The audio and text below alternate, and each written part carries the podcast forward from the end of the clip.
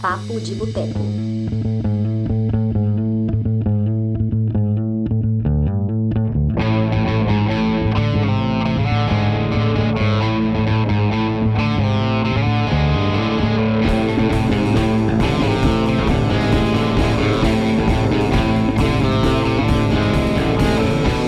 Olá, pessoas! Tudo bem com vocês? Eu sou Dani Pacheco, estamos começando agora mais uma edição do Papo de Boteco, podcast semanal do Cinema de Boteco. Estamos na edição número 97, gente. Faltam quase, então, faltam três para chegarmos na edição número 100. Tá chegando, tá chegando. Aproveita, deixa um like no vídeo da transmissão aqui no YouTube, se você estiver escutando aqui, vendo a gente no YouTube.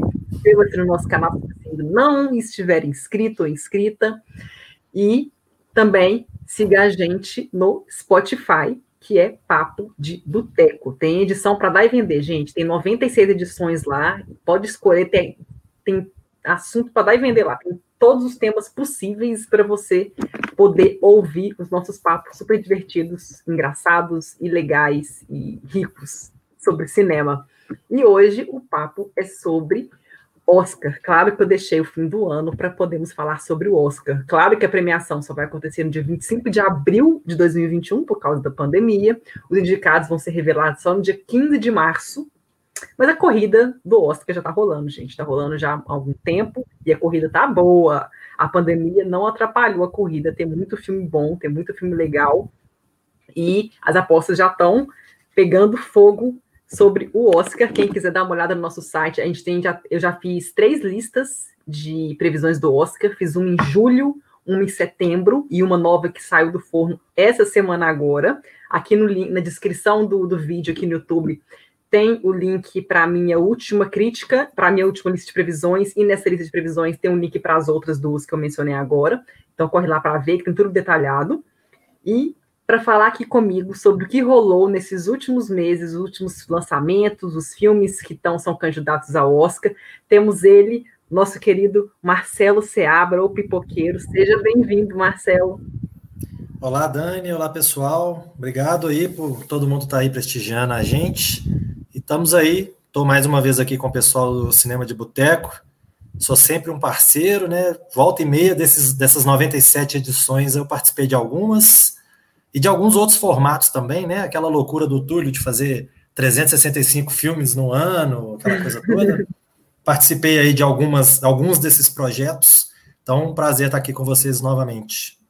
E prazer é nosso, Marcelo. Muito obrigada. Muito obrigado mesmo. E dá boa noite para o pessoal que está acompanhando a gente aqui. Tem a Eide, a Karen, a Thaís, o Edson, a Aline, Matheus, Danilo, Gente, muito obrigada. Comentem à então, vontade quando der tempo de destacar os comentários de vocês. Uh, a Aline já até mandou aqui. Nossa, acho que não devo ter visto muitos dos filmes são candidatos. A Eide mandou que adora as temporadas de premiação. Me, pena que com, é, com a pandemia não tem frequentado as salas de cinema, todos nós estamos tristes por isso. A é. Karen comentou que Seabra está frenético este ano. Eu não estou conseguindo ler todas as críticas em dia, estou sempre atrasada. Que feio, hein, Karen? Que feio. O Edson comentou aqui, quero Emo Night ganhando. Emo Night também. É, esse é, é um filme que eu gostaria de ver no Oscar também, por causa da representatividade dele, não só por causa da Saoirse Ronan e da Kate Winslet maravilhosas que amamos. Eu gostaria de ver ele. Queremos, queremos, queremos muito ver. Não vi ainda. É, é, porque ele ainda vai, ele foi lançado agora nos Estados Unidos, mas é, é lançado só nos cinemas, então tá com uma distribuição mega, mega, mega limitada e está sendo distribuído pela Neon, que é a mesma de Parasita. Essa a gente já não está indo no cinema no Brasil, imagina nos Estados Unidos. É, que está muito pior. É muito longe. Longe a pandemia lá tá tensa, né? Então o povo não tá nem. Pois é. Nossa. A cara perguntou do Túlio, por onde anda o Túlio? Um beijo pro Túlio. Quem entendeu o meme entende, tá? Eu não entendi nada, mas Túlio, um beijo para você. Nosso coach caranguejo faz falta. Beijos, Túlio. A Aline brincou com a Karen aqui. Karen só acompanha a Tay que é a Taylor Swift. Amamos, eu amo Taylor Swift, mas vamos lá. Só dá Taylor Swift nos stories da Karen, vou te falar, viu? E Chris Evans. Chris Evans, nosso geminiano. Amamos ele. Então, vamos lá, gente. Só para recapitular rapidinho, antes de eu fazer as perguntas para o Marcelo, gente, eu juro que eu vou ser rápida, é, não vou demorar, sou geminiana, mas eu vou ser rápida para recapitular. O que aconteceu nos últimos meses, só para vocês terem uma noção, de setembro para cá, o que, que rolou, tá? Que eu não vou pegar o ano inteiro, não, porque se eu pegar o ano inteiro, eu vou ficar aqui até amanhã falando. O que, que rolou, gente? Tivemos Festival de Nova York. O que, que rolou no Festival de Nova York? Tivemos lançamento de dois filmes super aguardados para o Oscar, que é o On the Rocks, da Sofia Coppola, e o French Exits, que é estrelada pela Michelle Pfeiffer e pelo Lucas Edges, que são duas, dois super candidatos ao Oscar. On the Rocks está com 85% de aprovação no Rotten Tomatoes, é um filme que tem, foi, teve uma recepção sólida, foi lançado nos cinemas dos Estados Unidos já em outubro e está tá com distribuição online na Apple TV. Também tive, o French Exit está com uma aprovação na crítica Tá, não é lá essas coisas, mas a atuação da Michelle Pfeiffer está sendo muito, muito, muito elogiada. Então, ela que vai ser candidata do estúdio, né, que é a Sony Pictures Classics, a distribuidora do French Exit, e ela que vai ser a aposta da, da Sony Pictures Classics na categoria de melhor atriz, porque melhor atriz coadjuvante vai ser Olivia Colman, por The Father, com Anthony Hopkins, que é um filme super, super, super aclamado, mas os dois só vão estrear em fevereiro nos Estados Unidos. Então a gente vai demorar um bocadinho para poder ver, ter que esperar um pouquinho para ver esses filmes maravilhosos. É, também tivemos o Festival de Londres. Eu destaco, destaquei duas produções nesse festival. Tivemos Another Round, que é um filme dinamarquês, Thomas Winterberg, estrelado pelo príncipe dinamarquês, Mads Mikkelsen, maravilhoso. É um filme que teria sido exibido no Festival de Cannes, mas a pandemia não deixou. Então ele acabou estreando no Festival de Toronto, rodou por outros festivais, foi parar no Festival de Londres, que é onde ele fez bastante sucesso, foi premiado. E ele vai ser o representante da Dinamarca no Oscar e deve ser indicado ao Oscar de melhor filme internacional. Um outro filme que foi premiado no Festival de Londres foi o documentário The Painter and the Thief, é um filme, é um documentário do Benjamin Ree, é uma produção norueguesa que tem 97% de aprovação no Rotten Tomatoes. Ele também já foi exibido no Festival de Sundance, lá no início do ano, é um festival super renomado, que é um festival que destaca produções independentes, de, ganhou prêmio lá. E quem está distribuindo esse documentário é a Neon, que é a mesma distribuidora de Parasita e Ammonites. Então, assim, vão ficar de olho em Independent, porque ele pode acabar tendo indicação ao Oscar de documentário. E temos, por último, o AFI Fest, que teve três filmes que eu destaco. Temos a animação Wolf Walkers, que passou no Festival de Toronto, passou no Festival de Londres, venceu o prêmio AFI de melhor narrativa, e tem distribuição da JK de Kids, que é uma distribuidora super famosa de animações. Então, vão ficar de olho nesse filme, que é uma coprodução da Irlanda, Luxemburgo, Estados Unidos e França. Outro filme que foi destaque, mas eu não vejo ele muito no Oscar, é um filme chamado I'm Your Woman, que é estrelado pela Rachel Brosnahan, de The Mrs. Maisel, né? Para quem conhece a série. É The Marvelous Mrs. Maisel, ela é a Rachel Brosnahan que estrela a série, super premiada. Ela tá nesse filme I'm Your Woman, mas é um filme que, assim, ele teve uma recepção boa nesse festival, mas ele não deve ser destaque no Oscar. É, porém, a distribuidora desse filme, que é a Amazon Studios, tem um outro filme, tem dois filmes, não, na verdade, tem mais três filmes de destaque em de premiações, porque a Amazon Studios tem Sounds of Metal, que é um filme com Riz Ahmed, que o Marcelo vai falar em breve dele, ele, a Amazon Studios também tem o Borat, o último Borat, e One Night in Miami, da Regina King, que é um filme que deve ser bastante indicado ao Oscar. Uh, e Netflix, nos últimos meses, ela lançou o Sete de Chicago, que foi muito, muito, muito bem é, recebido. Então, a gente vai ver ele no Oscar em várias categorias. Tivemos Rio Billy Elliot e flopou total. E tivemos o Mank, do David Fincher, que teve uma recepção bem sólida da crítica.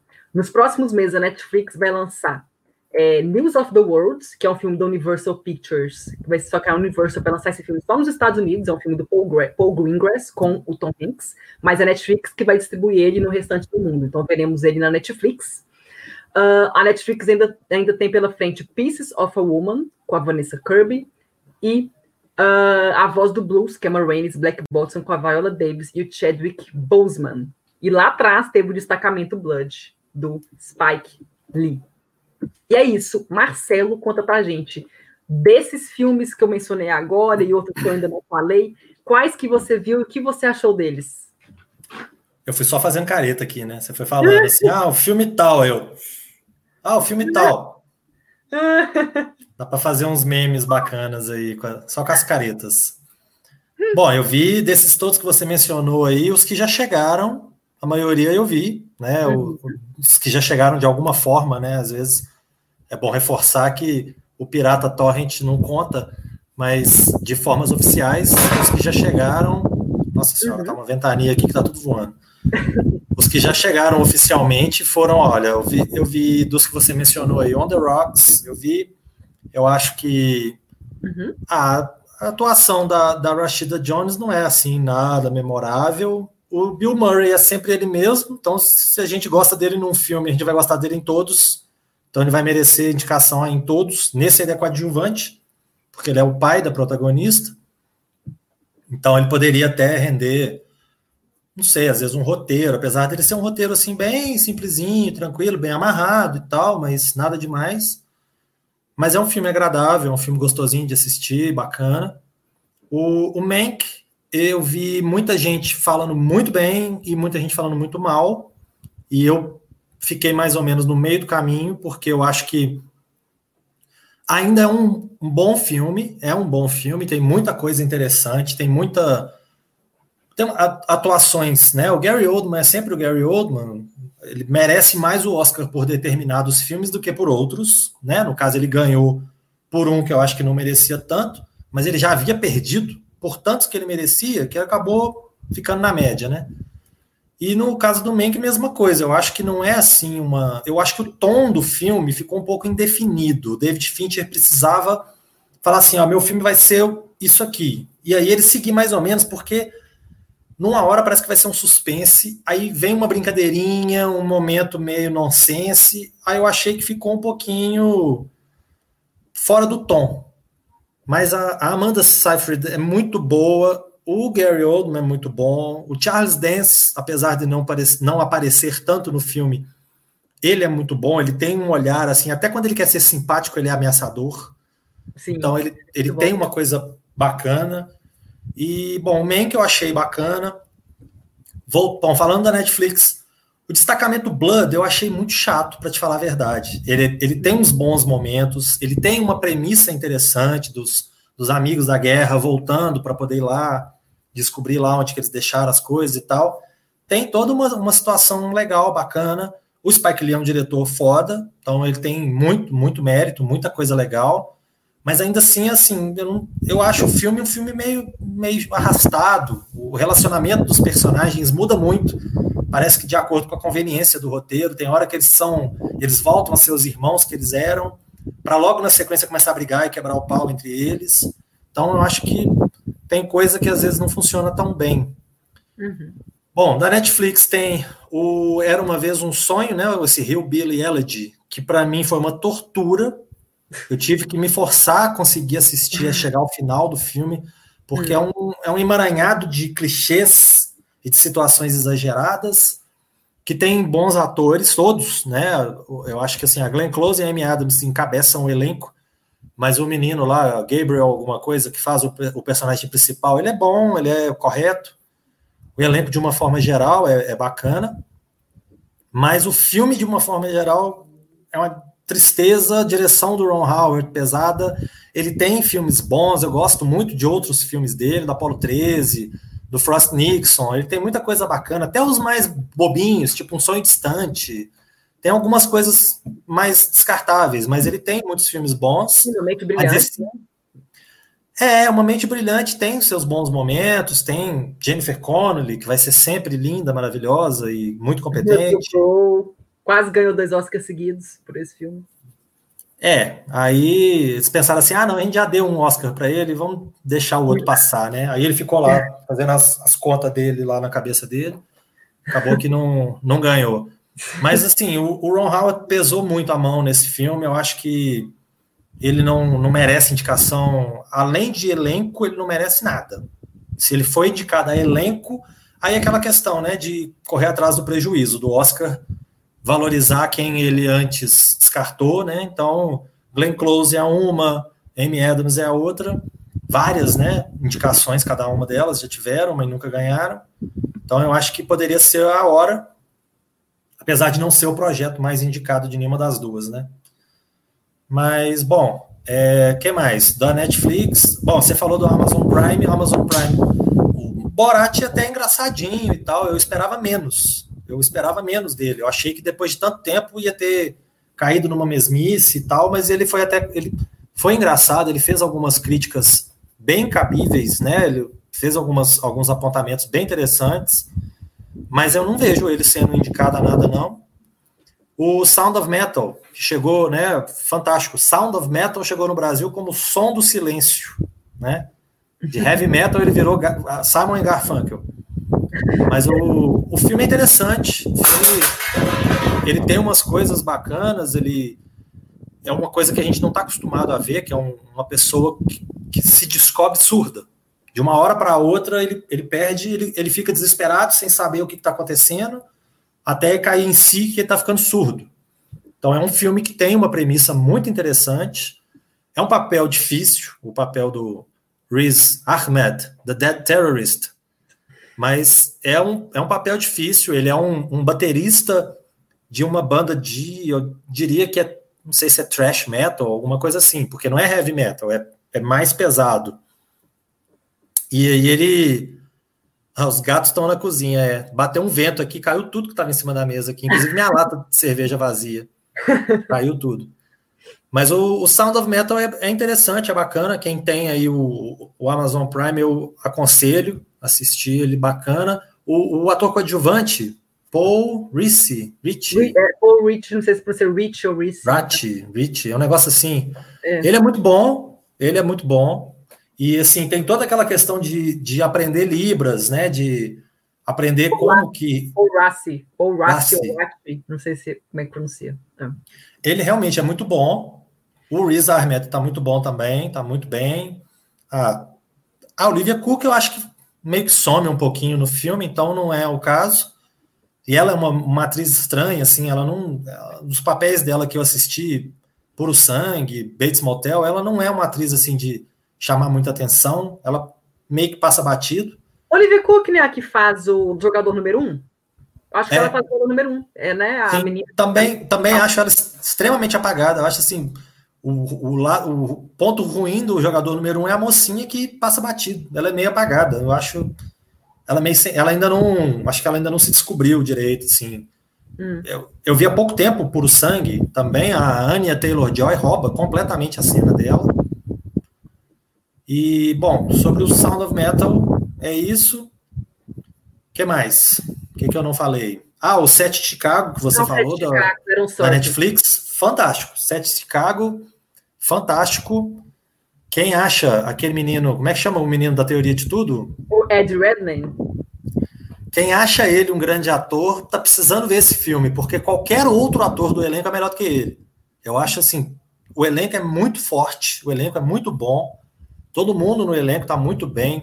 Aquele cara, o, o, eu sempre esqueço o nome dele, Yaya, não sei o que, The Third. Uh, peraí, deixa eu pegar o nome dele aqui. É... Ele tem um nome complexo.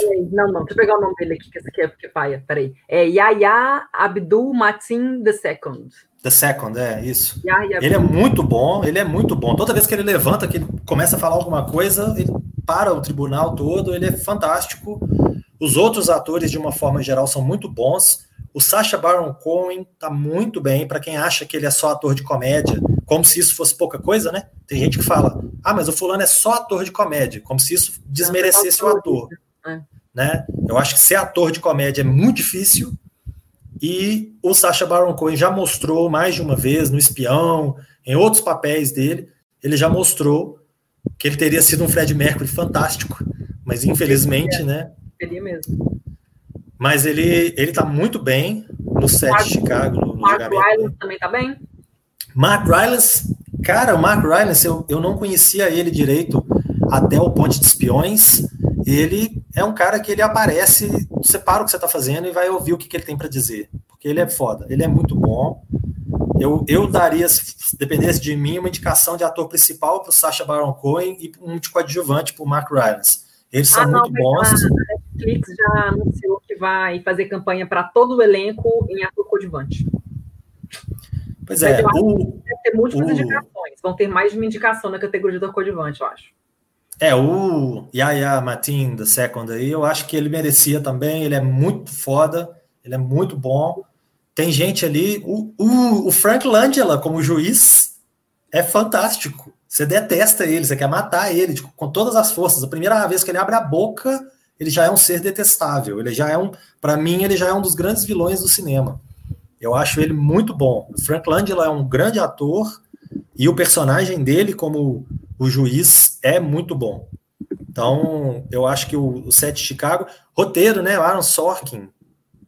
Então, eu acho que ele merecia muita coisa. Ele merece muita muita indicação no Oscar. Que mais? Faltou aí alguma coisa que eu não comentei? Deixa eu ver. Uh... Eu acho que você falou de todos que eu que você tinha falado comigo, tinha visto. É, a uh, maioria dos filmes que eu vi recentemente tem, tem filme chegando nessas, né, nesses streamings que já são de anos passados, né? Então, por exemplo, essa semana eu assisti a O Mistério de Silver Lake, Under the Silver Lake, que é, não sei se um ou dois anos atrás, que chegou a chamar atenção para o Andrew Garfield, para o roteiro e tudo, mas acabou não ganhando indicação nenhuma e realmente é um filme meio estranho, meio esquisito. É, é bacana, bem feito, mas é uma história bem esquisita de, de acompanhar, de aceitar. Mas eu acho que dos desse ano mesmo, dos que vão ganhar aí destaque de uma forma geral, eu acho que são esses mesmo. Eu acho que tem filme que vai passar batido. Palm Springs, por exemplo, não, não anda chamando nenhuma atenção, né? Não, é, A Voz Suprema do Blues, que já foi aclamado pela crítica, tem quase 100% de aprovação no Tomatoes, estreia agora de 18 na Netflix, né? Que é, aí... Davis pelo, pelo Chadwick Boseman, que são fortes candidatos ao Oscar de atriz e ator.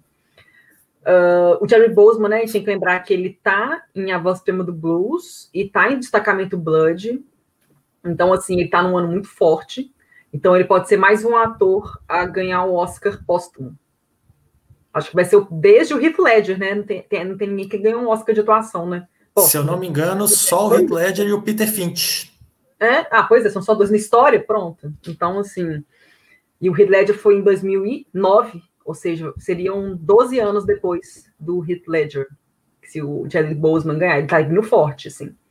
Eu quero até falar, comentar da, da, dessas comentar as categorias que eu fiz a minha lista de previsões, que, é, eu vou deixar o link aqui para vocês, ó, bonitinho.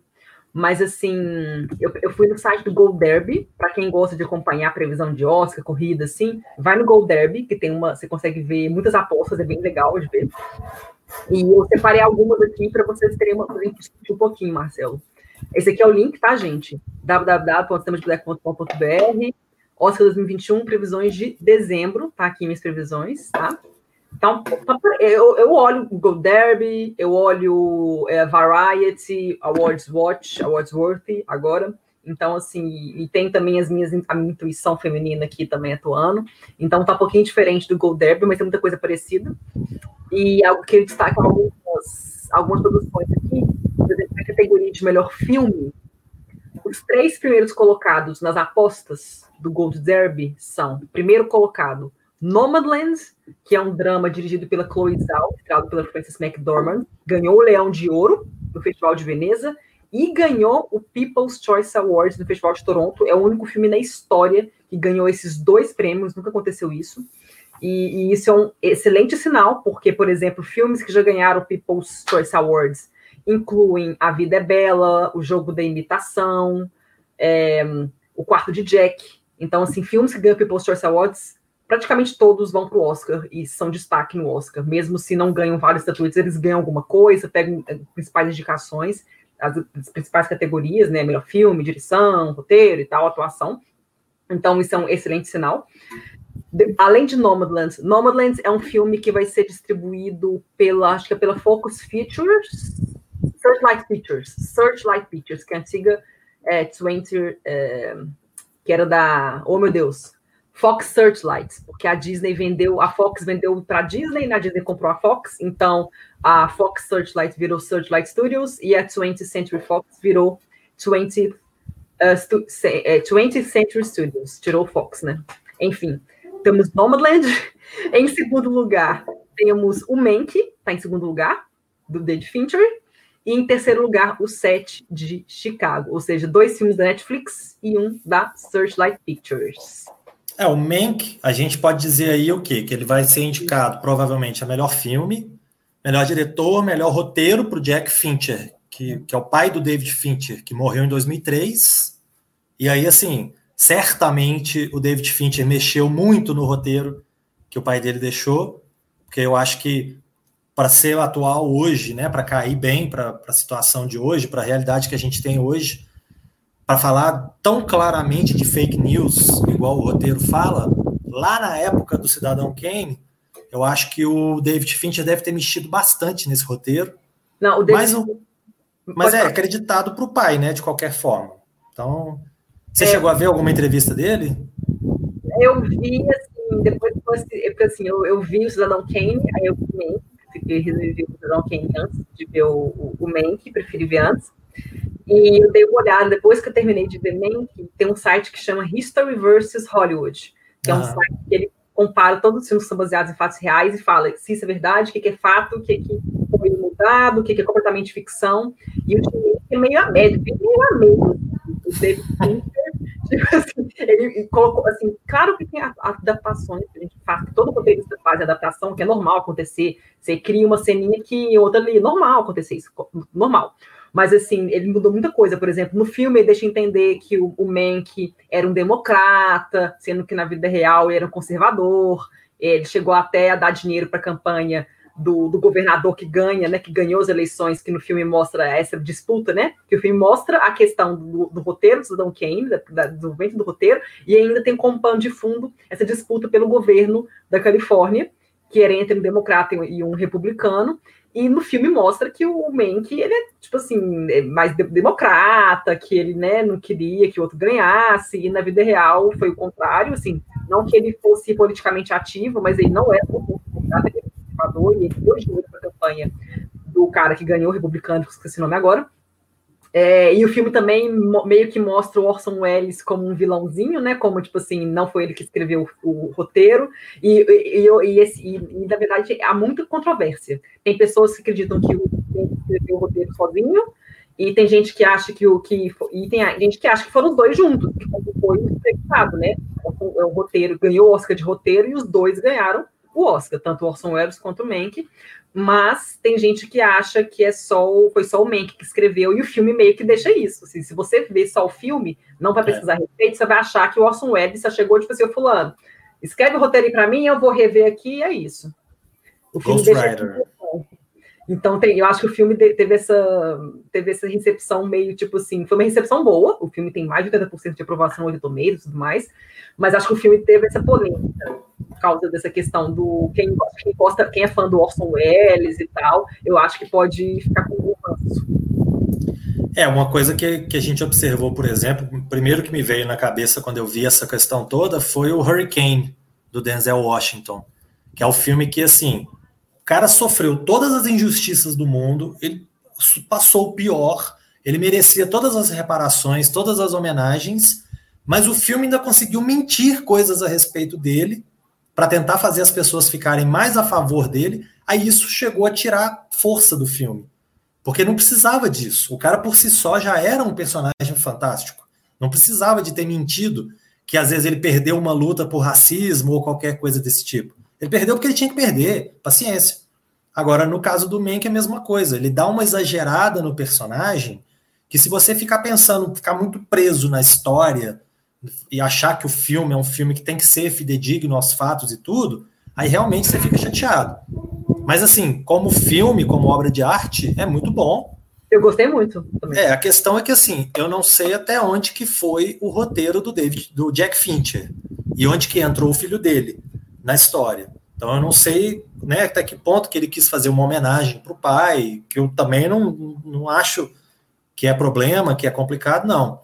Mas eu acho assim, aí depois o cara vai e ganha um Oscar de melhor roteiro, por exemplo, sendo que talvez não, não tenha sido ele que escreveu o roteiro. Aí a gente vai entrar na mesma polêmica do Cidadão Kane, né? O cara ganhando um Oscar por um roteiro que talvez não tenha sido dele. Né? Mas o filme, mas, mas o roteiro está acreditado pro, pro, só para o Jack Fincher, certo? Só para o Jack Fincher. Pois é, é, é essa que é a minha dúvida. O David mexer em alguma coisa. É, ou... o, o crédito tá só para o pai, mas até que ponto que o filho pegou o roteiro do pai e filmou? O roteiro, pô, o cara morreu em 2003. Na década de 90, ele trabalhava em revistas, ele era editor de revistas, então ele trabalhava com notícia, com fofoca, com tudo. Ele chegou a escrever um roteiro para o Aviador, que o Martin Scorsese acabou descartando e contratando depois o John Logan. E aí escreveu um roteiro do zero, mas era um cara que estava muito envolvido ali no, no mundo de Hollywood, era um cara que gostava de pesquisar, de correr atrás, e tem muito material, tem, muita, tem muito texto da Pauline Kael, tem, tem vários textos que falam dessa polêmica do cidadão Kane, se ele teria sido escrito por um, pelo outro ou pelos dois. Uhum. Então, o Jack Fincher, ele não partiu de uma ideia da cabeça dele, ele foi buscar vários materiais que existiam já, escreveu aquele roteiro, o roteiro, né, até onde a gente sabe, bacana, coeso e tal, mas eu não acho que merecia muita indicação de diretor. Eu acho que como diretor, o David Fincher deu uma, uns, pecados ali que eu acho que vai ter gente melhor no ano para concorrer. Mas roteiro, né, com tudo amarradinho e tal, com as, as histórias todas que ele conta, com as indas e vindas, mesmo não sendo realmente né, baseado na realidade do Mank, quem sabe, né? Às vezes ele vale eu gosto, uma indicação. Eu muito do, do narrativo, assim, é um filme assim, assim, não sei se eu vou gostar desse filme, não, mas é um filme que quando você, você começa a assistir... Ele te prende, né? A atuação do Gary Oldman, a Amanda Seyfried não aparece tanto porque ela é coadjuvante, mas ela meio que dá vida, ela dá vida ao filme, a personagem dela é muito legal, assim. Ela tá até na corrida para matriz coadjuvante no Gold ela está em primeiro lugar. Então, assim, eu gostei muito da atuação dela. É, então, assim, eu achei o Charles Dance, né, quem estava falando antes de começar o programa, também Charles Dance sempre ele sempre tem atuações de destaque. Uh, bem eclético, né? Fez Game of Thrones, fez aquele. Gente, como é que chama aquele Drácula. Filme? A história não contada, nunca contada do Drácula. Ah, Drácula Untold, né? Com... Ele, é o, ele é o vampirão lá, ué. É, ele é muito legal. Ele faz aquele filme também do, do Sam Clefin, com a Emilia Clarke. Que o Sam ah, sim, do Como Eu Era Antes de Você. Como Eu Era Antes de Você, ele faz o pai. É, tivemos um encontro do Game of Thrones lá, né? Enfim. Mas assim, ele é bem, ele é bem eclético assim, nos papéis dele. Ele tá ótimo em Mank, tá ótimo. Ele é. tem muito, muito boas que você, eu acho que ele vai, tipo assim, agora ele vai matar o Mank, vai matar o Mank. Ele só faz aquele, dar uns olhares assim para ele, tipo assim, só observando. Enfim, é super legal a, a dinâmica. E ele dele. quebra, né, algumas expectativas. Eu acho isso interessante, porque ele consegue fazer um personagem tridimensional. Ele não faz um vilão, ele não faz um, um milionário desgraçado, odioso. Ele faz um cara que para e fala: ah, você acha isso? Então vai lá, fala o que, que você acha. Vamos lá, vamos ver até onde que você vai. E eu, acho, achei muito legal a, a, a, a forma como ele compõe o personagem. Eu achei bem bacana. É bom para quebrar um pouco esse estigma de que todo veterano do cinema agora é Christopher Plummer, John Lithgow, acaba repetindo muito os mesmos atores e o Charles Dance realmente merece um, um, lugar aí. Ele já mostrou que ele é capaz. Ele no próprio Game of Thrones ele é muito bom. Ele é personagem terrível, né? Então. Nossa, demais. Ele, o Charles Dance, o. Gente, o Jonathan. Jonathan. Ai! Que faz a esposa com a Glenn Close, Jonathan. ah, sim, Jonathan Price. Jonathan Price, amo Jonathan Price, geminiano também maravilhoso. Também é um que meio que voltou, tá voltando agora, assim, tá. Ele é muito bom, super subestimado. Teve Grande de... vilão do James Bond, né? Foi. Elliot Carver foi indicado por dois papas, pelo menos. Foi a primeira indicação dele ao Oscar, eu acho. Foi. Foi a primeira indicação dele ao Oscar, dois papas. Ele é, o mais, ele é mais Francisco que o Francisco, né? Super, gente do céu. E ele falando espanhol, certo, bonitinho, gente. O Jonathan Price maravilhoso. E vamos lá. Categoria de direção. Vamos lá, as portas do Goldberg são a Chloe Tal, né, primeiro. Depois vem o David Fincher, e depois vem a Regina King, por One Night in Miami, que é o primeiro filme que ela está dirigindo, é um filme que passou no Festival de Veneza, Festival de Toronto. Ele ficou em todo lugar no Choice Toronto, o que é muito bom.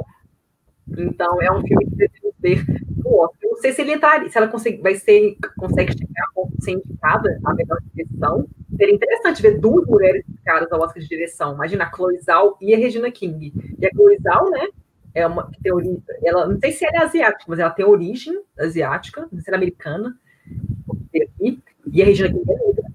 Então, seria bem interessante se as duas fossem indicadas. Eu não sei se a Regina King chega até lá. O Alex Miami estava com estudos, que é uma boa distribuidora. É. E, e a Third Life Pictures também é uma distribuidora muito boa, competente. Então, seria interessante. Mas são as três, esses três que estão em primeiro, em, em primeiro lugar em de direção. Uh, tem uma série, tem uma série do, documental que tem vários episódios, eu acho que são todos os episódios, eu não sei se tem mais episódios, que está disponível no, na Netflix, que chama Redacted, que é uma série que geralmente traz polêmicas envolvendo assassinatos ou mortes ligadas ao mundo da música. Então, por uhum. exemplo, tem um cantor que morreu em situações misteriosas, e aí o, o episódio do documentário se propõe a, a, a, investigar como é que foi o episódio e tudo mais. E tem vários episódios. Então tem a morte do cara do Run DMC, tem vários episódios bem interessantes. Um dos episódios é a morte do Sam Cooke, é o assassinato do Sam Cooke. Eu até escrevi desses episódios todos, foi o único que eu escrevi uma crítica pro Pipoqueiro, que eu realmente achei a história muito interessante. E é uma parte da história. É o vento tá forte. É, né? Marcelo. É janela aí.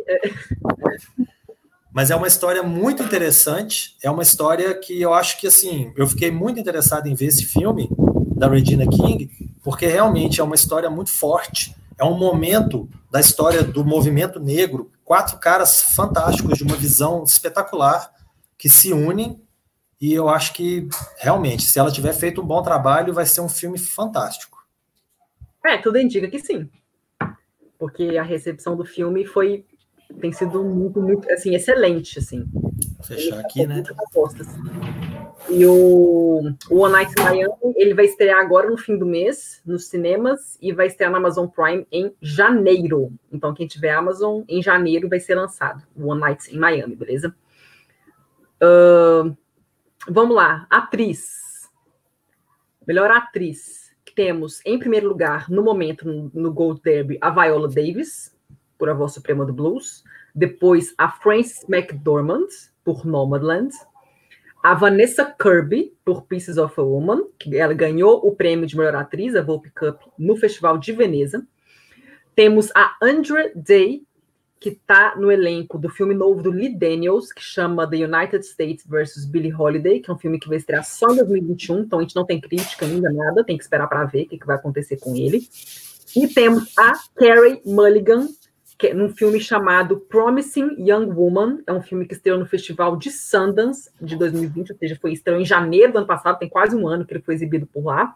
É um filme que foi muito bem recebido pela crítica, e a atuação da Carrie Mulligan foi, tipo assim, destaque. Tanto assim, se o filme, se tiver, se o filme tiver uma indicação, a maior probabilidade é de ser indicação para Carrie Mulligan de melhor atriz. Então vejam o trailer depois do filme, que é super legal. É um filme derivado da era Me Too. E no, no trailer do filme toca Toxic da Britney Spears.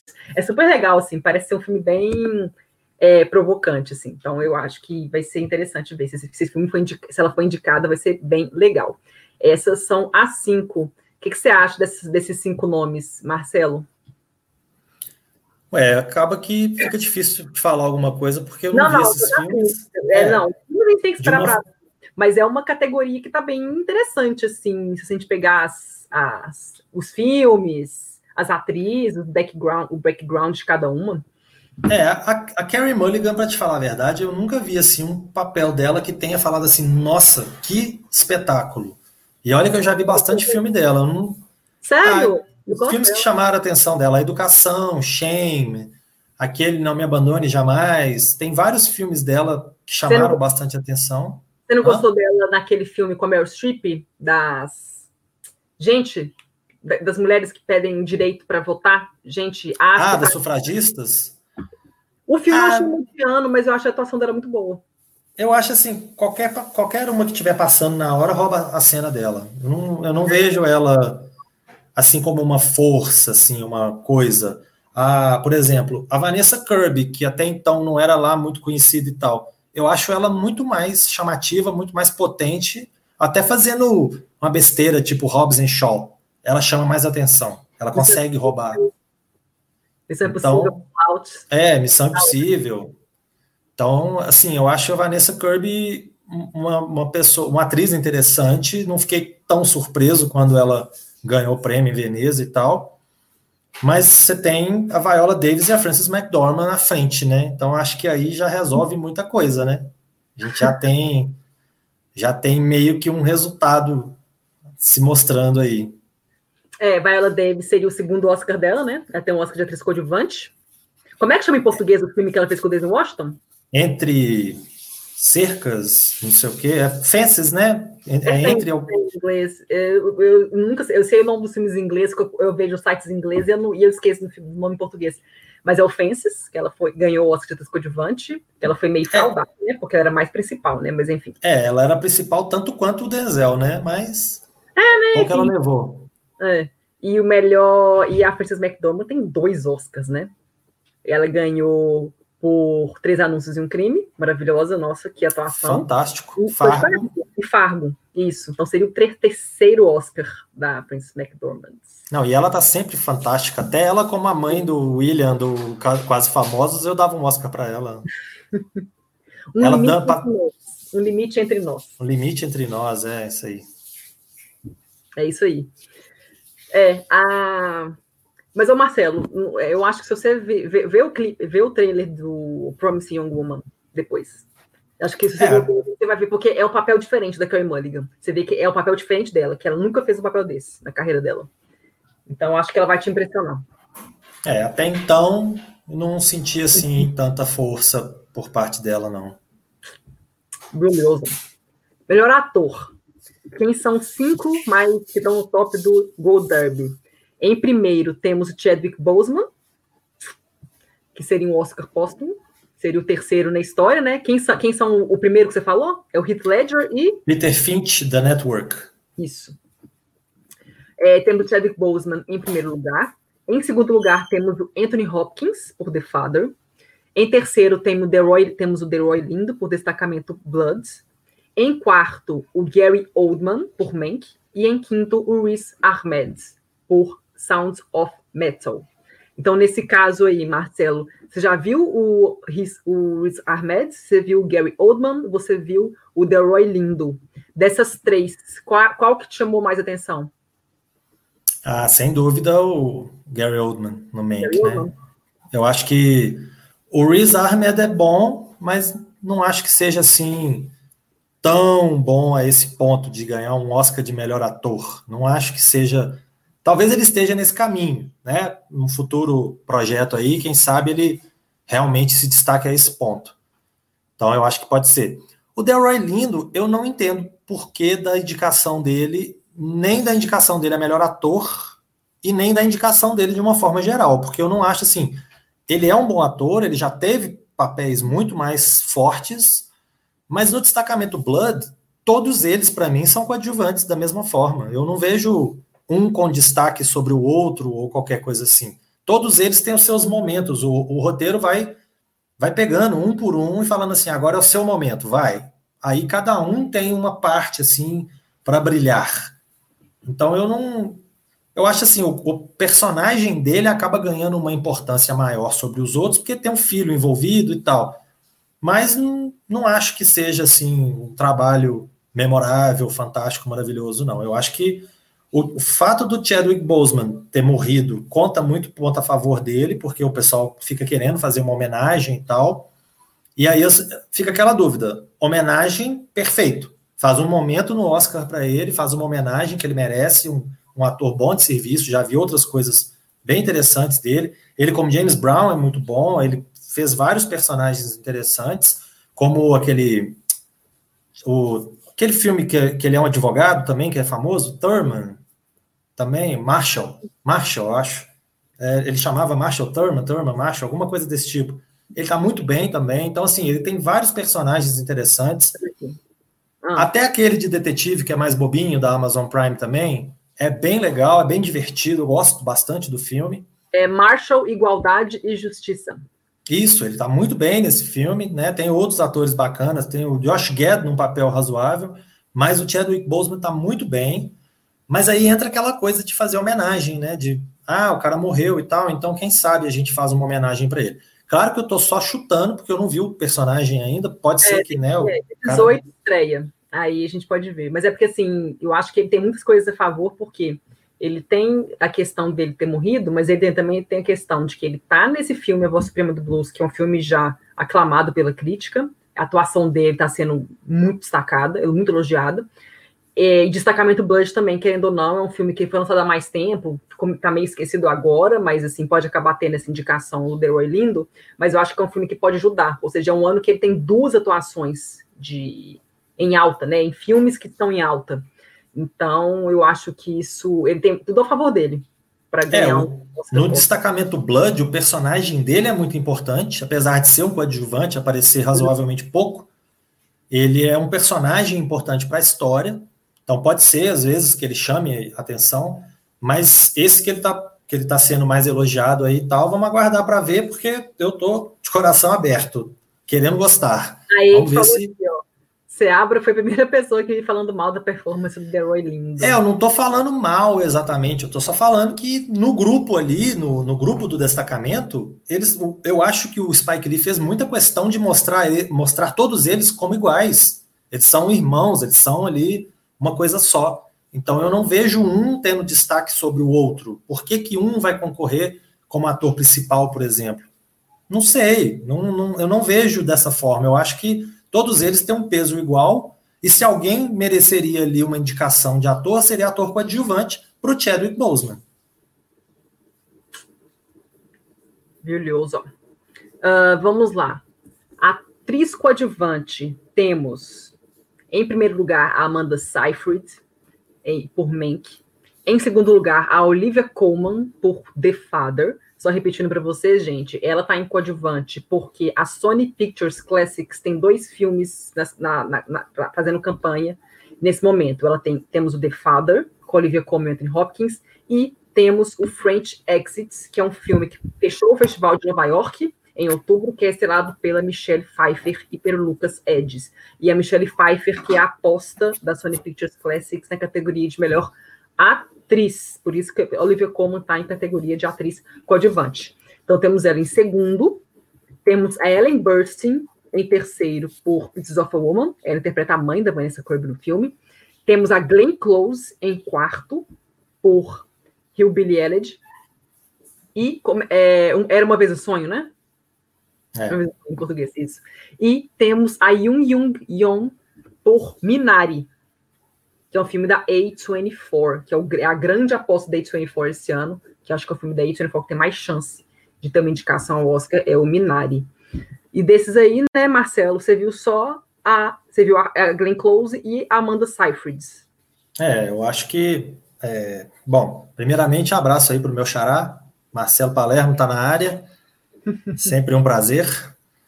Mas eu acho que é, realmente a Amanda Seyfried rouba a cena no, no Mank. Ela é muito boa de serviço. Ela realmente merece a indicação. Se, se vai levar o prêmio, eu não sei, mas que ela merece uma indicação, ela merece. A Glenn Close, no personagem dela, do Era Uma Vez um Sonho, eu acho a composição dela bem legal. Ela me lembrou muito a vovó da família Buscapé, aquela velhinha que estava sempre em cima do carro na cadeira ela tá muito bem. Eu acho que ela se, ela, tanto ela quanto a, a Amy Adams, as duas se despiram de tudo, né? De qualquer vaidade, de qualquer coisa, se entregaram mesmo para os personagens. Depois a gente vê aquela velha história de mostrar cenas reais no final do filme, para você ver que, nossa, realmente elas ficaram bem parecidas com as personagens reais e ficaram, de fato. Então, se isso, né? Se isso é um é um, um elemento que vai levar um prêmio para ela, né? Mas eu acho que não, eu acho que realmente a composição dela tá bem, a personagem dela é importante para a história. Se o filme todo não funciona, a Glenn Close funciona bem. Então eu não, eu não veria como problema ela levar um Oscar de coadjuvante, não. Mesmo porque a academia gosta de corrigir erros passados, né? Então seria uma forma de dar um reconhecimento para uma atriz que já passou da hora de, de ser reconhecida. Então, é, é tem... engraçado porque assim ela acabou, ela assim era uma das favoritas, era favorita, ela tinha, ganhou o SEG, né? Assim, por, quando ela foi indicada por a esposa. Então, assim, ela foi até no Oscar de Dourado, morri de dor. Aí, quando anunciou Olivia Colman, eu fiquei tipo assim, como assim a Glenn Close não ganhou? E esse ano, quem, quem diria, dois anos depois, ela se, é dois anos depois, né? Elas se encontram de novo no Oscar e dessa vez a Glenn Close pode ganhar. Ela se encontra na mesma categoria, só que dessa vez a Glenn Close pode ganhar. Imagina se a Glenn aquele, Close. Aquele velho duelo entre o Colin Firth e o Jeff Bridges, né? Num ano um leva, no outro ano o outro leva. Quem sabe, né? Às vezes a Karen sacaneando aí, ó, falando que dá o Oscar de maquiagem para ela, então, né? Maquiagem. A gente comentou aqui que a Glenn Close poderia ser prejudicada pelo fracasso de Era uma vez sonho, mas eu acho que não. É, não sei. Eu acho que são coisas diferentes. É, e esse ano também tá diferente. É um ano que não tá, não tá tendo bilheteria, porque tem filme que acaba realmente sendo prejudicado pela bilheteria. Tem filme que, por exemplo, que a crítica ama, mas vai lá e fracassa nas bilheterias, e aí pode prejudicar porque o filme perde o buzz, o pessoal não liga muito. Mas o, o Ruby ele não tem, não tem isso, é, é streaming assim, a gente está num contexto muito específico e eu acho que esse contexto pode, vai, não vai atrapalhar a Glenn Close. E assim, querendo ou não, tem, tem filmes que ganham o Oscar, mesmo sendo massacrado pela crítica, né? Olha o. Olha, era uma, olha esse padrão suicida. Olha o último comentário aí, ó. A dona Neves do Chaves é sacanagem. Ô, Edson. É, a Age. Francis ficou decepcionada quando mencionou, eu eu também percebi isso. A Francis ficou bem séria. Eu lembro que ela ficou bem séria. Tipo assim, ela entregou pro livro. O livro como é super simpática, carismática, super legal. Mas a Francis, se vocês, se vocês virem, verem o vídeo do, do, dela apresentando o Oscar de melhor atriz, você vê na voz dela, na voz dela, que ela fica tipo assim, puta que pariu, eu queria ter dado esse Oscar pra Glenn Close, assim, sabe? Tipo assim, e ela ficou meio decepcionada mesmo. Uh, peraí. O Alex comentou aqui, ó. Glenn Close perdeu outra vez para Olivia Colman, tadinha. Não, não, acho que não, viu? Eu acho que a Olivia Colman tá mais para terceiro lugar, viu? Esse ano, para atriz coadjuvante. Eu acho que é tipo a Amanda Seyfried e a Glenn Close. Eu acho que estão mais no topo, assim. Mas vamos ver, tá muito cedo, gente. Faltam quatro meses ainda. Tem muita água para rolar ainda. Muita água para rolar. É, a Olivia Colman, ela meio que apareceu assim de uma hora para outra, por mais que ela já viesse trabalhando há muitos, há muitos anos, ela chamou muita atenção de uma hora para outra, né? Porque assim, hum. antes da favorita, o que, que ela tinha feito que a gente prestava atenção o nela? Fleabag, né? É assim, ela fazia Fleabag, mas a Fleabag, ela, eu acho que ela ficou famosa junto, assim, né? Com a favorita. É, foi... eu, eu, eu vi Fleabag depois, inclusive. Eu, eu não sei exatamente como é que foi. É, o Fle... A favorita foi lançada no fim de 2018. Fleabag, eu acho que foi mais ou menos nessa época que foi lançado. Então, meio que foi junto, assim então, você acabou vendo Fleabag depois, assim. Ela é hilária. É. Ela é hilária, é maravilhosa em Fleabag, assim. Ela é muito engraçada. a série toda é fantástica, né? Mas... ela é a The Goddess, né? Enfim, é muito engraçado. Ela, Mas, ela... Nada, assim, né? Ela é mais velha, ela chegou na a fama, assim, ela ficou, chegou no auge mais velha. É, aí foi escolhida para ser a Rainha Elizabeth, né? The Crown. E aí chamou mais atenção, e aí a tendência cada vez mais é conseguir mais atenção, né, mais papéis, apesar de que existe um, problema grave em Hollywood, né, de, de papéis para atrizes dessa faixa etária para cima, então acaba que a Mary Streep leva tudo, né, mas no caso dela, principalmente no caso de precisarem de uma atriz com sotaque britânico, né, aí já consegue, ela já consegue ter um, um protagonismo maior. Mas assim, ela apareceu muito explodindo de uma hora para outra, já ganhou um Oscar de melhor atriz. Então acho que sim, as chances dela sempre são fortes. Mas vamos ver aí a Glenn Close e a, quem sabe, né, a Amanda Seyfried também, ela pode ser que surpreenda é. aí. Vamos esperar uns, uns meses para ver o que, que vai acontecer. Faltam quatro meses ainda, então vamos ver o que, que vai acontecer. O Alex comentou aqui: primeira vez que viu Olivia foi em Tiranossauro, uma das grandes interpretações femininas dos últimos dez anos. Ela tinha bracinhos assim? ah, não, isso é o Velociraptor. Foi tiranossauro, então não, eu não faço a menor ideia, não vi. Eu não vi. E, Sinceramente, eu, eu, nunca entrei no IMDB dela, por exemplo, para olhar papéis anteriores. É, o né? Tiranossauro é do Yorgos Lanthimos também. Mas o ah, Yorgos tá. Lanthimos eu não conheço muito da filmografia dele. Então eu tenho, eu tenho que ver mais, eu tenho que ver mais dele. É, eu vi só o Lagosta e o sacrifício do, do o sagrado, sagrado é. Do, e, e, e, o favorita, né? Claro. É. Ah, não, eu vi aquele. Eu vi um, um canino branco, um negócio assim, de uma família que vive fechada dentro de uma casa também, que eu achei bem estranho. Bem estranho. Não é, sei se é alguém. É, ele, ele, ele, ele, é diferente. Ele é, um, é legal, eu gosto de diretores diferentes. É legal ver diretores como ele tem, ficando em alta, porque pra gente ver que o cinema tem vários tipos de filmes, sabe? O pessoal foi acostumado com um formato, uma fórmula. E os filmes deles são bem diferentes, assim, é, é legal ver uns filmes desses, é. como Favorita, O Lagosta, são filmes muito legais, assim, de, de... é diferente do padrão. É, foge bem. Dente canino. Dente canino, isso. Vamos lá, gente, categoria ator coadjuvante. Faltam só mais duas. Aqui, Temos... só, só corrigindo aqui, ó, o Tiranossauro é do Perry Considine, de um ator é, irlandês muito bacana. Não, o Perry Considine, eu vi ele só em Macbeth. Ele faz Macbeth. Ele faz o amigo do Macbeth, que eu esqueci o nome, que o Macbeth manda matar. Manda matar ele e a esposa, que é a Elizabeth Debicki. Só vi esse. Ah, Mas não, ele... ele... fez, ele fez bastante coisa. Esse ano, por exemplo, ele fez The Outsider, a série da HBO baseada no Stephen King. Bem legal. Ah, ele é o jornalista do Born também, que, que quer revelar a, a situação toda do projeto Treadstone lá e tal.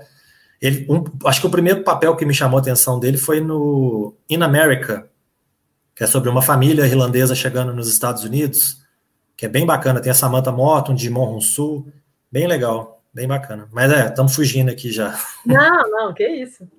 Informação, gente, cultura. Uh, vamos lá, ator coadjuvante. Temos em primeiro lugar o Leslie Odom Jr., que está em One Night em Miami. Temos o Sacha Baron Cohen e o Mark Rylance. Não, o Sacha Baron Cohen em segundo, o Mark Rylance em terceiro, os dois para o set de Chicago. Em quarto, temos o Stanley Tucci, que está no filme que se chama Supernova. É um filme em que ele e o Colin Firth interpretam um casal e eles vão encontrar a família porque o Stanley Tucci ele está com Alzheimer, está tá tendo os primeiros os efeitos do Alzheimer. Então, é um filme que tem vai estrear só ano que vem nos Estados Unidos, em janeiro, janeiro, mês que, ano que vem, mês que vem. Mas assim, é, a gente tem que esperar mais um pouquinho para ver, mas é um filme que foi muito bem recebido pela crítica, já foi exibido em festival e tudo mais, foi muito bem recebido, então podemos ver o Stanley Tucci indicado na categoria de ator coadjuvante por esse filme. E temos o, o Yaya Abdul Mateen II também, ou seja, o Gold Derby está postando em três indicações do set de Chicago na categoria de ator coadjuvante, para quem não ainda tá, pegou aqui agora o podcast, a nossa gravação, o, a Netflix está fazendo campanha para todos os atores do filme na categoria de ator coadjuvante. Então não teremos é, indicação na categoria de ator principal, né? ator coadjuvante, filme, direção, roteiro. Então não teremos em ator principal. E desses aí, Marcelo, quem que você acha que foi o que mais roubou a cena no set de Chicago? Desses três? Sacha Baron Cohen, Mark Rylance e o Yaya Abdul Mateen II. É, eu acho complicado, viu? Porque os três são muito bons. Os três, né, no, no inicinho aqui eu mencionei. Eu acho assim, o, o Mark Rylance já tem, né, um Oscar de coadjuvante. Ponte, do Ponte de Espiões. Ele sempre é muito bom, ele, ele é sempre um cara, até no, no, no jogador número um, que ele acaba aparecendo um pouco menos, ele é muito bom. Mas o, o Martin the Second também aí tá fazendo um ano bacana também, que ele tá fazendo muita coisa. Ele foi o vilão recentemente, né? Ele começou a aparecer de uma forma que ele foi o vilão do Aquaman. Ele fez o Candyman novo, que não saiu aqui ainda. Ele tem chamado a atenção com vários projetos também, então não, não me surpreenderia dele chamar a atenção. E, e o Sacha Baron Cohen realmente é um cara que ele vai num crescendo no filme, que ele vai, ele vai eu acho que o personagem dele, ele como ator, ele vai tendo mais e mais oportunidade no filme, para chegar no fim do filme ele dá um grande estouro, assim, eu acho que ele, ele rouba a cena bastante também. Então, realmente é complicado escolher um dos três. Os três são muito bons. Aí, eu não sei o que, que vocês estão achando aí, vocês que estão aí no, no chat. Em, em qual dos três que vocês votam aí? Se é que vocês vão votar em um dos três, né? Porque quem que eram os outros dois? Era do One Night in Miami e. E o Stanley Tucci. O Stanley Tucci. É, aí nenhum dos dois eu vi, né? Então, entre é, não, os... é só mês que vem. Entre os três aí, realmente, eu acho que é puxado. Mas assim, eu acho que olhando para o trabalho deles especificamente, sem olhar a história, sem olhar nada em volta, olhando especificamente para o filme, que é o, né, o que tem que ser. Eu não sei, eu acho que o Sacha Baron Cohen mereceria, mereceria entre os três. É, lembrando que o Sacha Baron Cohen também está num ano muito bom, que teve o Borat, né? Que é um filme que fez muito barulho, principalmente durante as eleições lá nos Estados Unidos. Então, o Sacha Baron Cohen é uma pessoa politicamente ativa tudo mais, mete pau no Facebook direto. Então, assim, é, enfim, seria interessante mesmo, assim. E ainda mais ele ganhar, ele é conhecido por comédias, né? E seria Sim. legal ele se ele ganhasse um Oscar para um filme que é dramático pra caramba, né? Para as pessoas verem, sabe? Tem gente que acha que Jim Carrey e Adam Sandler só são bons em comédia e desvaloriza, né? Só porque é comédia e não, sabe? É, esses atores, eles são atores, eles interpretam qualquer coisa. É. Antes de mais nada, eles são atores e eu aproveito o momento para lembrar que o Jim Carrey merecia um Oscar como Andy Kaufman no mundo de Andy, Man on the Moon. Pronto. Ah, gente. Muito bom esse filme. Eu tenho que rever. Fantástico. Eu vi, eu vi ele muito novinho. Ver de novo. Fantástico. Direção do Milos Forman. Muito bom, muito bacana. Com a, aquela moça Love, Courtney Love, também, num papel bacana. Todo ele funciona muito bem. Eu acho que é um filme fantástico. Top. A Ade perguntou aqui antes de seguir em frente, ela perguntou aqui era todo Julius the Black Messiah. Então, Julius the Black Messiah The Black Messiah estreia só no ano que vem, nos Estados Unidos. É um filme dirigido pelo Chaka King e tem no elenco Daniel Kaluuya, que, né, Daniel Kaluuya. Tem aquele outro cara também que tá chamando tem. muita atenção, o Lakeith. É, o Lakeith, que os, os, dois fizeram, né? O Lakeith também tá no elenco do... Gente, como é que chama o filme? Sorry filme? to Bother. Não, não, sim, ele tá em Sorry to Bother You. Mas como é que Ah, do, do set Chicago. Corra, Corra, caramba, Corra. Ah, no Corra o também, Lakeith, é. O, o Lakeith e o Daniel Kalu estão em Corra. O Lakeith é aquele personagem que no início do filme ele é abduzido e, no, e, e depois ele, ele aparece, lá. depois ele aparece com chapéu. Ele é o cara que o Daniel Kaluuya cumprimenta com chapéu, e, enfim, a gente descobre várias coisas que não vou dar spoiler para quem ainda não viu. Mas o Lakeith, os dois estão nesse filme, Judas da Black Messiah, mas ele só estreia no ano que vem, então a gente tem que esperar para ver recepção. Mas se recepção for tudo nos conformes do esperado, é um filme que pode ser indicado a direção, filme, ator e ator coadjuvante para os dois. Então, assim, é, a gente tem que ficar de olho, tem que esperar um pouquinho, tem que esperar ainda para do filme. Oi, eles estão falando muito desse filme, tá? Lá, lá é, todas as previsões estão considerando o Judas da Black Messiah, mas é porque o filme ainda não estreou. Quando o filme estrear, foi exibido e tal, tipo, os primeiros reviews, aí ele vai ficar mais em alta, tá? É, vamos lá. Para a categoria de roteiro original, temos, em primeiro lugar, o Set de Chicago, depois Mank, depois, Soul, que é uma animação da Pixar, que é do mesmo diretor de Divertidamente. Temos Minari e Destacamento Bloods. São as apostas na, do Gold Derby na categoria de roteiro original. É, lembrando que o Aaron Sorkin, ele já tem um Oscar por rede social, né? É um roteiro... É, só que rede social é um roteiro adaptado, né? É, e por mim, ele levava o segundo dele, viu? É, tá em primeiro aqui. A aposta do Goldberg tá colocando o Sete de Chicago em primeiro. É, o Mank, como ele tem essa polêmica, talvez o, essa questão do Orson Welles e tal, talvez isso possa atrapalhar na academia. A questão dos votos, né? Dependendo. É, a própria autoria do roteiro, né? Se é do pai ou do filho, né? Do Jack Fincher, do David Fincher. É, pois é. Então, talvez seja uma chance do. Realmente uma chance do Aaron Sorkin ganhar o segundo Oscar dele. Roteiro. Roteiro adaptado, temos em primeiro Nomadland, One Night in Miami em segundo, The Father em terceiro, A Voz Suprema do Blues em quarto e News of the World, que é o filme do Paul Greengrass com Tom Hanks, em quinto. Essas são as apostas do Gold Derby. É, aí, aí complicou total, porque eu não aí, vi nenhum dos cinco, né? esperar, gente. News of the Roads vai estrear na Netflix em janeiro. Na Netflix é, internacionalmente, nos Estados Unidos, a Universal Pictures vai lançar agora em dezembro. A Voz Suprema do Blues vai estrear de 18 agora de dezembro. The Father só em fevereiro. One Night in Miami em janeiro na Amazon Prime. E Nomadland Uh, Nomadland já, eu acho que Nomadland já estreou nos Estados Unidos. Deixa eu ver aqui. Ele estreou no dia. Peraí. Não, mentira, fevereiro. Ele ia estrear em dezembro. O Nomadland ia estrear agora em dezembro, no início de dezembro, mas aí eles adiaram por causa da pandemia e blá, blá, adiaram para fevereiro. Então, Nomadland, The Father e French Exit, todos vão estar em fevereiro. Lembrando que o deadline da academia é 28 de fevereiro. Então, eles vão ser lançados bem próximos do deadline da academia de lançamento. Né, que antes era 31 de dezembro, por causa da pandemia, de tudo, foi para 28 de fevereiro. Então, é isso. Ah, e Marcelo, vamos, vamos finalizar aqui falando do Brasil, só para a gente terminar aqui. O Brasil, gente, tem uma galera que está muito empolgada com o Bacurau, porque o Bacurau está sendo eleito, eleito, um dos melhores do ano, em várias revistas influentes. Muito legal, gente, isso é muito legal mesmo, porque o Bacurau foi lançado nos Estados Unidos só esse ano. Então, assim, teórica, ele não pode ser, ele não é representante do Brasil, o representante do Brasil é o Babenco, é um documentário da Bárbara Paz, mas o Bacurau, como ele foi lançado nos Estados Unidos esse ano, ele po poderia ser indicado em, nas outras categorias do Oscar, como qualquer outro filme que, que, que obedeça às, regras de elegibilidade, mas ele foi lançado esse ano nos Estados Unidos, então ele poderia concorrer melhor filme, roteiro, categorias técnicas, tudo, menos é, filme internacional, porque o Babenco, que é o representante do Brasil. Mas, gente, as chances são. Eu não falo zero, porque nada é impossível nesse mundo, mas assim, não, gente, não vai rolar. Só fiquem felizes, é realmente legal ver ele, ele foi indicado ao Gotham, pode ser indicado ao Independent Spirits, então, assim, em categoria de filme internacional. Então, assim, é muito legal ele ter esse reconhecimento, o Brasil ter esse reconhecimento. É um filme que bateu recorde de audiência quando foi exibido na Globo. Então, muito legal isso, mas não. Agora, Babenco, Marcelo, você viu Babenco? O que, que você acha? Olha, ainda não tive a oportunidade de ver por bobeira minha, porque eu sei que ele você já está. Não, falei que não vi.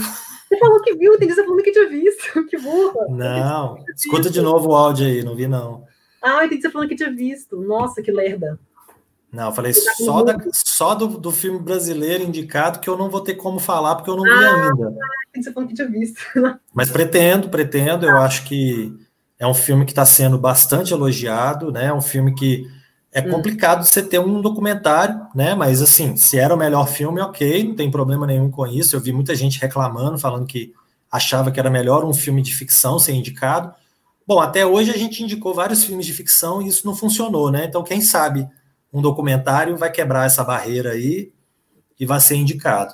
Mas realmente, eu acho que assim, tem tudo para ser bom, né? Muita gente viu, o Lucas aí mesmo é um deles. Muita gente viu, muita gente gostou, eu tenho visto bastante elogio. Não deixa de ser uma surpresa, porque até então eu não tinha visto nada assim relevante da Bárbara Paz. Então, só, só conhecia ela de, de reality show, né? De celebridade. Então, sem sacanagem, eu realmente eu não conhecia a Bárbara Paz de forma alguma, mas nem por isso tem qualquer tipo de preconceito, não. Muito pelo contrário, eu vou ver o filme e pelo que está todo mundo falando, realmente, parece que é um filme muito bom. Vamos torcer, né, para ele representar o Brasil aí, conseguir passar dessa, dessa primeira etapa aí e conseguir chegar nos cinco indicados. Agora, se vai levar o Oscar aí, são outros 500 também, porque eu também não sei quais são os outros indicados, né, dos outros países. Então vamos ver, vamos esperar para ver. É, esse ano vai ficar, tá, é por causa da pandemia, muitos filmes acabaram sendo adiados, então, assim, é, muitos filmes que seriam, que eram fortes candidatos de alguns países esse ano acabaram fica, ficando para 2021, então os países tiveram que pegar outros filmes, não tão, não tão em alta, assim, tão rele, com relevância muito alta, mas, assim, é, o, o, Lucas comentou aqui que viu e é perfeito, que o Marcelo contou do Lucas aqui, né, o Lucas falou assim, eu vi é perfeito, uh, a Ed comentou, o que tem alguma chance, acha um pouco remota, é, lembrando que no dia. No dia, não, no episódio número 93 aqui do podcast, a gente falou justamente sobre Babenco, sobre como é que foi o processo de seleção dele, de escolha na Academia Brasileira de Cinema, quais são as chances dele. Eu entrevistei o, o Valdemar da Denogari, então ele ajudou muito, ele deu uma aula para a gente. E, assim, Karen. e assim, o, o que, que, ele falou é o seguinte, assim, é, é um filme bom, ele gostou do filme, mas é um filme que ele não tem, pelo que eu vi, eu dei uma pesquisada aqui de um mês para cá, que eu gravei com ele no final de outubro, é um filme que não tem distribuição ainda. Ele não tem distribuição nos Estados Unidos ainda. E assim, ele precisa ter uma distribuição, ele precisa ter alguém para fazer campanha para ele. Então ele tem que correr atrás disso. A última vez que eu pesquisei, eu vi que não tinha ninguém ainda. Então, assim, é uma categoria, querendo ou não, por mais que tenha uma, uma pandemia aqui nesse ano, tem muitos filmes bons É, na categoria de filme internacional, temos o Another Round, Thomas Winterberg, que deve ser indicado a melhor filme internacional. Então, assim, temos outros filmes. Então, é, não é porque tem a pandemia que vão ficar com expectativas. Ainda mais um filme que não tem distribuição ainda. Ninguém fazer campanha. Então, a gente tem que esperar para ver, mas é claro que seria muito legal, óbvio. Seria super. Só que, só, só que é essa coisa, no Oscar não basta ser um filme aclamado, que rode festivais. O Babenck é um filme que foi premiado no Festival de Veneza no ano passado, porque ele estreou no Festival de Veneza no ano passado. É um filme que saiu de lá premiado. Então, mas nesse, de um ano para cá, né, o filme meio que sumiu e agora está sem distribuidora e vai ter que conseguir alguma distribuidora, porque você não ganha Oscar sem fazer campanha. É, politicagem é, é assim que funciona.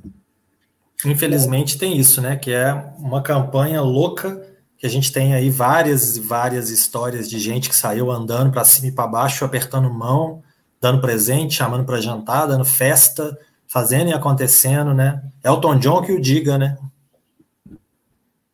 E, e, só, e não adiantou, assim, toda a campanha que ele fez para o Teron Egerton não adiantou de nada. Pois é. Ele, então... fez, ele fez muita campanha para o Teron Egerton e ele não foi indicado ao Oscar de melhor ator. É, eu lembro o ano que o Bruce Dern foi indicado por Nebraska, que ele ficou três meses andando para cima e para baixo, cumprimentando todo mundo. Tem ator que às vezes nem mora em Los Angeles, que aluga um apartamento, fica um mês, dois meses rodando lá para poder participar de eventos, dar entrevistas. Fazer essa politicagem. Para fazer tudo para ver se ganha o Oscar, né? E, e um ator do, do quilate do Robert Redford, por exemplo, não estava nem aí. Ele fez um grande filme, não lembro nem mais qual filme que era, mas era eu lembro que. Arco, era All. Até o fim. Até o fim, né? É, é, era um filme bacana, um filme que era o peso todo nas costas dele, que ele estava sendo cotado para ser indicado, mas ele falou: Ó, oh, tô cagando para isso. Foi para casa dele lá, ele largou todo mundo para trás e não, não teve indicação. É, pois é, eu lembro disso. Foi em 2013. Foi no Oscar de 2014, 2013. Ô, gente, só uma correção aqui. O Stanley Tucci não é Alzheimer, é demência. Ele é diagnosticado com demência e ele vai se encontrar com a família com, e vai com o marido, que é o Colin Firth, e antes dele morrer é, demência, tá? Falei errado, não é Alzheimer. Então, gente, deixa eu só comentar com vocês aqui. Deixa eu ver aqui. É, eu comentei tudo que eu queria. Falei dos filmes. Ah, tá. Esqueci de falar de Ammonites. Ammonites. Então, nas previsões do Gold Derby, a Kate Winslet e a Saoirse Ronan, elas estão tipo na beirada, assim. Tem, tem uns cinco que são apostas e elas estão tipo sexto, sétimo. Então, se algum nome flopar, elas entrariam, no caso. Então, só que a, a questão do Ammonites é que é um filme assim que ele não teve uma recepção tipo mega, mega, mega alta, não tem uma aprovação muito alta da crítica. É um filme que tem uma recepção tipo, sólida, tipo On the Rocks. Mas a, a atuação das duas foi ter sido muito elogiada. Tanto da Saoirse Ronan quanto da Kate Winslet. Como tem a questão, são duas atrizes que já tiveram várias indicações ao Oscar. Kate já ganhou o Oscar. São atrizes com carreiras super estabelecidas. É um romance entre duas mulheres. Então, é um filme que tem a questão da representatividade. Então, é um filme que, assim, eu, eu nas minhas previsões, eu coloquei as duas por causa disso. E tem a Neon, a Neon, que é distribuidora, que é a mesma distribuidora de Parasita. Então, é um filme que eu acho que, assim, eu ainda aposto nele. Eu acho que ele tem alguma chance para as atrizes, só em, em, categoria de atuação. O Emonite, que eu esqueci de falar do Emonite, que é um filme que todos nós queremos ver, óbvio. Queremos ver. Eu estava lendo esses dias a Kate Winslet contando como é que ela fez as cenas com a Saoirse Ronan. Gente, amo Kate Winslet. A gente já fez ela deve ser virginiana, né? Para fazer tudo assim. Não, era libriana, Kate Winslet. Não, é porque ela estava contando como é que ela fez essas cenas, porque assim, ela nunca tinha feito um, feito um filme do tipo, né? Em que ela é uma lésbica. Nem a Saoirse Ronan, eu acho. Não, Saoirse Ronan também não. Então ela estava contando assim, ah, então tá, como é que a gente vai gravar? Ela entra contando, tipo assim, não, porque essa cena, é, vamos fazer isso, eu faço isso, você faz aquilo, eu faço isso aqui com você, não sei o quê, tipo assim, planejando a cena todinha antes de gravar, que, que cada uma faz. E tipo, eu falei assim, gente, deve ser muito estranho, né? Tipo assim, ó, agora eu vou beijar sua barriga. Agora eu vou fazer isso. Deve ser muito estranho, né? Tipo, fazer um storyboard. É, tipo, vou fazer isso, vou fazer isso, agora eu faço isso e tal. É, tipo, é engraçado essas dinâmicas, assim. Mas de, deve ser muito desconfortável fazer cena de sexo. Nossa, na frente de tanta gente. Nossa, eu nunca seria atriz, gente, nunca. E olha que a Kate Winslet já teve bastante, né? O leitor, por exemplo. Já, mas não com mulher, né? É, pois é, é cena de sexo de qualquer forma já deve ser desconfortável o suficiente, né? É, mas eu fico imaginando, tipo assim, porque ela é hétero, nunca fez um papel do tipo, de uma, uma lésbica, então, assim, pra ela deve ser uma coisa nova, né? Então, tipo assim, como é que isso é, né? É diferente, né? Homem e mulher, né? É, é, são corpos diferentes, né? Enfim. É, eu acho engraçado essas, essas, essas entrevistas, é muito legal. Essas, é, ler as entrevistas com os atores, eles contando dinâmica em set, é, é, muito interessante ver o que, que, eles falam. Assim. Por exemplo, o Robert Pattinson, por exemplo, ele uma entrevista dele que ele falou que ele gravou Tenet sem ter entendido o filme. Maravilhoso. Tem muita gente com ele nessa, né? Tem. Eu acho que até hoje eu tô meio que tentando entender, é muito complexo. É, eu sempre fui um defensor do Christopher Nolan, né? Um Nolete, igual o pessoal gosta de falar aí, apesar de Interestelar, mas realmente o Tenet forçou a barra um tanto aí, viu? Bem é, complicado. Eu gostei da ideia, eu achei uma ideia interessante, mas eu achei muito complexo a história para a gente conseguir acompanhar. E eu não gostei do protagonista. Eu achei o personagem dele não me, não me pegou. Eu gosto é. de John David Washington, mas assim, tanto que o filme, assim, eu acho que o filme não colou mesmo. É um filme que, tipo assim, no início ele era grande aposta para o Oscar, em várias categorias. No final vai acabar tendo indicação técnica. Não que seja ruim, claro, estou considerando o trabalho de quem trabalha com, com efeitos é, visuais e, e trilha sonora, nada não. Mas é assim, não vai ficar nas categorias principais da noite, né? Filme, direção, que era um filme que estava cotado para isso. É, eu acho complicado porque o, o, protagonista, se você acha que às vezes um James Bond já é um protagonista meio chato, porque você sabe que nada vai acontecer com ele e tal, apesar né, dessa última interpretação aí do, do Daniel Craig ter sido bem mais profunda do que as anteriores, mas o, o protagonista do, do Tenet, você, você olha para ele e fala assim, ah, que graça que tem, nada vai acontecer com esse cara, nada vai ferir esse cara, esse cara é o fodão, o cara, o isso, o aquilo. E eu acho a complexidade do roteiro do Tenet, parece que você pega uma linha e você vai dando um tanto de nó naquela linha, e no final tá aquele tanto de nó, você só puxa dos dois lados, desfaz os nós todos. Então é uma hum. complexidade meio falsa, assim, meio vazia. Chega no final, você fala: Ah, tá, entendi. Duas horas e quarenta para isso aí, sei lá quantas horas para isso aí. Duas horas ah, e então tá. Aí eu achei que forçou a barra um pouquinho e complicado. Interestelar e Tenet, para mim, são os pontos baixos da carreira do Christopher Nolan. Entendi. É, Interestelar é uma história mais, é, ela é mais palpável. Ela você consegue assim, você não entende aquelas questões físicas nem nada, mas eu acho que a história te comove mais. Do pai com a filha, eu acho que tem esse, você, consegue construir um, um elo com os dois. Agora o Tenet, eu não consegui construir elo nenhum com o John David Washington. Nenhum. Eu, o personagem que eu mais gostei do filme, você consegue construir um elo com o personagem da Elizabeth Debicki, que sofre abuso do marido, é. e o personagem do Robert Pattinson, eu achei ele fofinho. É o personagem que vai crescendo durante o filme.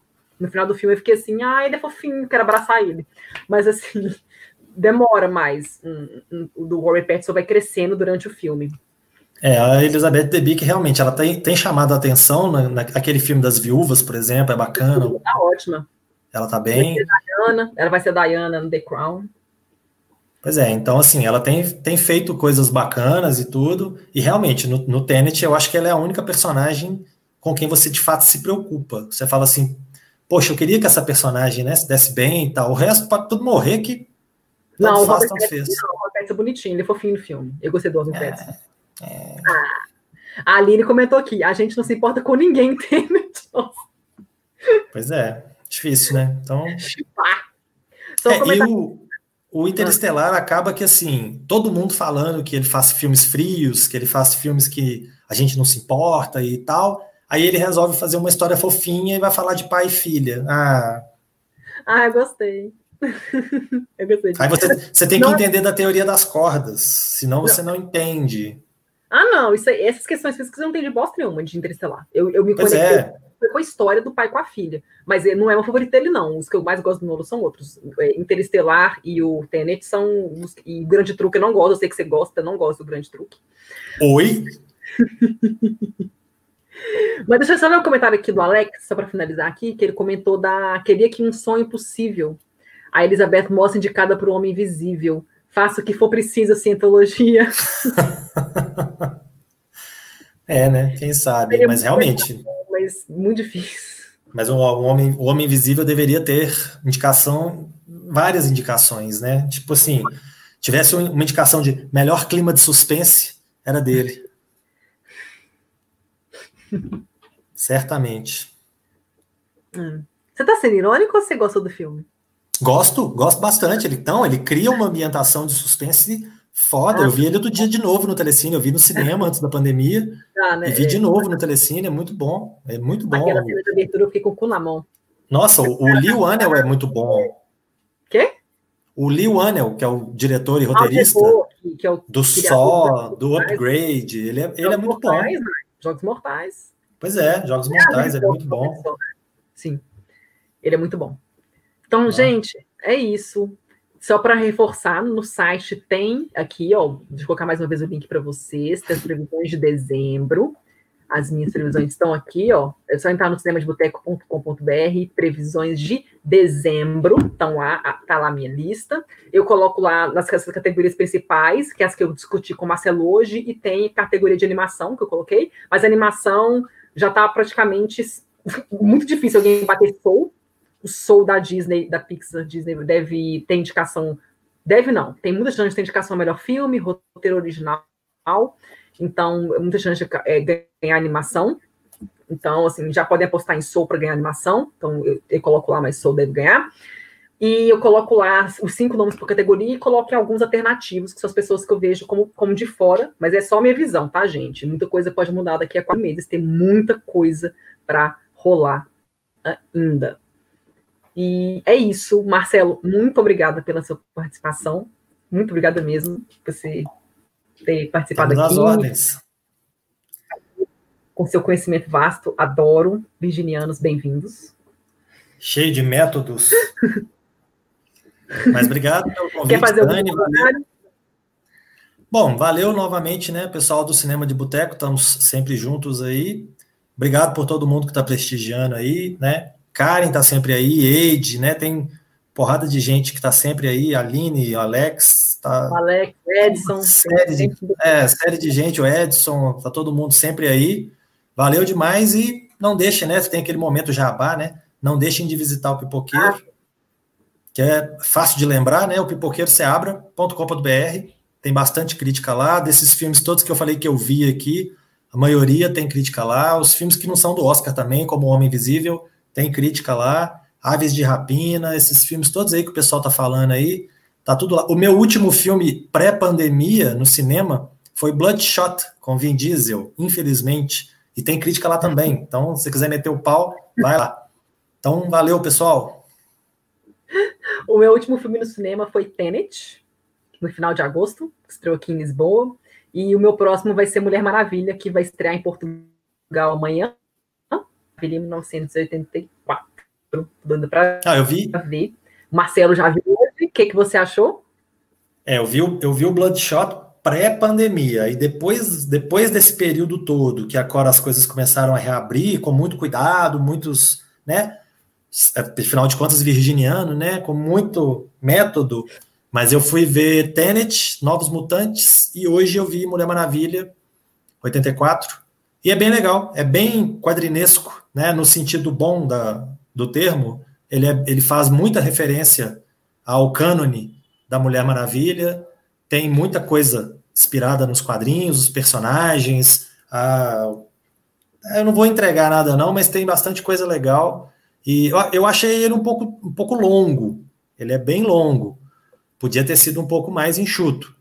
Mas ainda assim é uma aventura bem divertida, bem light, bem bacana tem uhum. umas, umas mensagens bacanas, né? Uma, uma questão feminista muito forte, que eu acho que é muito legal. Então ele tem muitos méritos, apesar de ter o Zack Snyder como, como produtor, ele é um filme que continua sendo bem ensolarado, bem claro, com bastante luz. Você vê e entende o que está acontecendo. Então, não vou entrar nessa polêmica, não, mas Mulher Maravilha é bem bacana.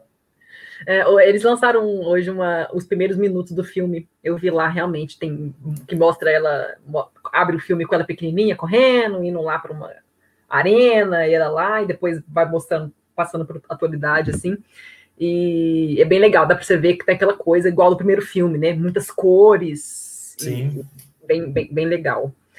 E, e, é isso, gente. Então, muito obrigada. Agradecer também o Lucas, o Carlos, que comentou aqui, a Aline. Então, todo mundo que participou, gente, muito obrigada. Vocês são lindos, adoro a participação de vocês. E aproveitar para chamar para o programa de quinta-feira, agora, dia 18 de dezembro, 17 de dezembro, que vai ser um programa sobre as principais notícias do ano.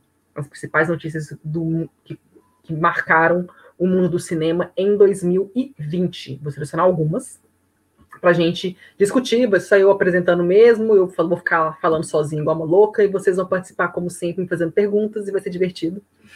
E na outra semana teremos mais dois programas. Teremos um programa. A Inês Turi vai participar também. Vai ser um programa sobre os melhores filmes de 2020. Ainda temos, estamos angariando pessoas. Mas o Turi vai participar, eu e o Turi estamos, vamos participar. E depois teremos o programa número 100, que vai ser um programa de celebração, que aí todo mundo vai poder participar.